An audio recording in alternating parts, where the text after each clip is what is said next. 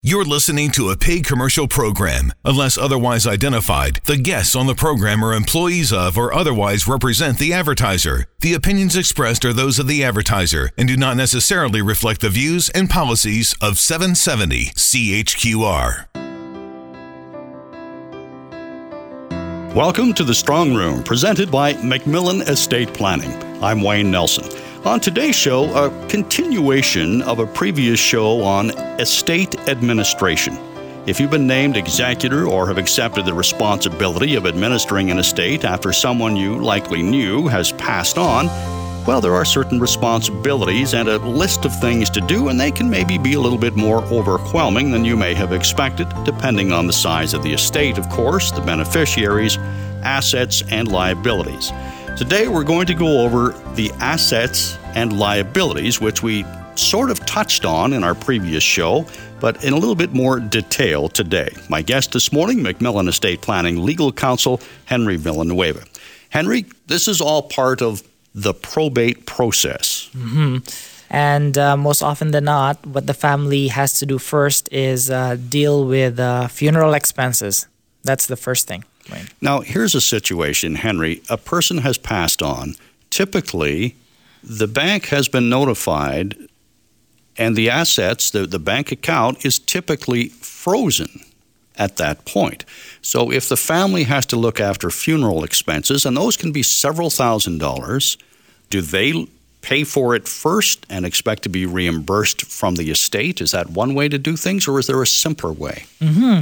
Most often than not, families uh, will advance the funds to pay for uh, the loved one's funeral expenses, and that is acceptable as long as you have proper accounting and bookkeeping to take that into consideration. But I want what I want to add to that is to inform families that these banks are uh, compassionate as well. And if you uh, just speak with the bank manager and people from the banks, they may be able to uh, accommodate certain withdrawals from the deceased's account if you are able to present them with the final statement of account from the funeral director, for example, that shows that this is a funeral expense and that this amount of money is outstanding and not yet paid. And they may accommodate to write a check in favor of the funeral director from the deceased's bank account in order to satisfy that bill. And again, that's assuming that there is money in that account, enough money in that account to pay that bill. Exactly. But again, there's nothing wrong with the family if they have the financial means to advance the costs for the funeral. And once the accounting is um, in process, they can request that this amount be reimbursed from the funds of the estate. All right. Next step, after the funeral expenses have been looked after in whatever way, shape, or form, that's when the administrator can look at the assets. And most often than not, these assets are comprised of the following we have real estate, and the real estate may come in the form of uh, this deceased's primary residence. It may be uh, an investment property as well. Uh, some families also have farmland, and some families may also have um, condominium units as well. Or a vacation home or cottage somewhere. Exactly, like recreational property. Now, being in the real estate business myself, I know that a house cannot be sold while probate is ongoing until that final decision has been made once probate has been cleared. That is true. I'll give you two scenarios in this particular case for our listeners. Most often than not, primary residences are owned by mom and dad and the title is held jointly. In that case, should either mom and or dad pass away leaving a surviving spouse and the title on property is joint, then the surviving spouse shall inherit the property 100% in their name. There's no trouble to that, and all that families need to do is file specific forms before Alberta Land Titles to transfer that property from both their names to the surviving spouse's names. And that's assuming, of course, that we have the joint tenancy on title. If we don't, the other form of possession is tenancy in common, slightly different scenario. Tenants in common own the property according to their respective percentage interest. So we could have a lady own 60%, for example, and a gentleman own 40%. Should the gentleman pass away, the 40% of that gentleman doesn't automatically flow to the lady. The 40% will then belong to the estate of the deceased gentleman. And what happens in that situation? In that situation, we will have to deal with that 40% in accordance with the will of the deceased or in accordance with probate processes. All right, a little bit more complicated. Exactly. So, again, real estate is the biggest asset that we look at in probate. Mm-hmm.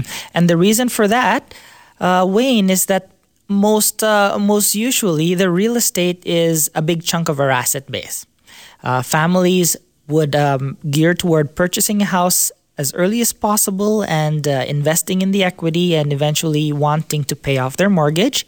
And when time comes when they pass away, uh, they would have provided a big amount to provide uh, for the equity in that house. So in these cases, uh, should one of the spouses already have predeceased, and uh, the home is now entirely 100% owned by uh, the spouse who eventually passes away, we have a situation where the house now needs to be passed down to their heirs or their children. And it's not as easy as uh, what happened with mom and dad. Now we have to deal with the probate process first in order for this house to, for example, be sold or transferred to any of their children. And how long does that typically take, Henry? Well, as much as I would wish that probate will take only uh, three months or a week or two, unfortunately it doesn't. It takes a lot longer than that. From my experience, if there's no litigation issues or fighting in court amongst the beneficiaries, we could get away with this in as quick as maybe four to six months. But occasionally, if there's some issues with names or if there's some issues with beneficiaries wanting more from the will, for example, then these issues in probate uh, may be held up for as long as three to four to five years, even. Wow and that property that property sits during that time. You can't do anything with it. Exactly. And that's where the problem lies. If probate lasts for that long due to a contentious state, then so are the assets frozen in that process, meaning the house of mom and dad will not be able to be sold because it's still in litigation, unfortunately. And somebody still has to pay the bills. Exactly. Unfortunately, the CRA doesn't pause because we are in probate, the CRA and the government will still collect their taxes. The utility bills still have to be paid. Property taxes still are due. And we still have to keep on shoveling the snow and doing maintenance. That's right. Henry, after real estate, what is the next biggest asset that we look at? Are we looking at uh, the stocks, bonds, cash, investments? Is that where we would tend to look next if we are the executor or administrator of an estate? Mm-hmm. So, the next asset that families most often look at and I don't want to say the next biggest or the next smallest because it really depends on the family, is um, is the money assets, and these include cash accounts, checking accounts, saving accounts, investment accounts. For cash accounts, uh, most often than not, if families only have cash accounts and up to a certain threshold, banks may not necessarily need probate, but merely the will and the death certificate if all that the deceased had was uh, a small account up to a certain threshold of the banks, they may be able to release these to the beneficiaries right away. However, for accounts which have larger numbers, and again, the threshold amounts for banks differ from bank to bank, uh, they may require probate before they release any of these monies to the surviving heirs. In regard to investments, we have to look at a couple of things. And the first aspect we have to uh, think about is whether or not these money investment assets are probatable assets or not. Can you explain that? Okay. For example, assets that are registered, such as RRSPs and TFSAs, these assets would most oftenly have what we call designated beneficiaries. And those designated beneficiaries would receive the amounts in these RRSPs without having to deal with probate. They get it right away. Now, for certain assets that do not have designated beneficiaries, such as non registered accounts or cash account savings accounts, uh, these may need to go through probate again, depending on the threshold amount in the account. All right, we're going to pause right here, Henry, and we're going to come back and continue our conversation on assets, and we'll try to get around to the liability aspect of things too when dealing with uh, the administration of an estate. We have been discussing estate administration. Back in a moment with McMillan Estate Planning Legal Counsel Henry Villanueva. You're listening to The Strong Room on 770 CHQR.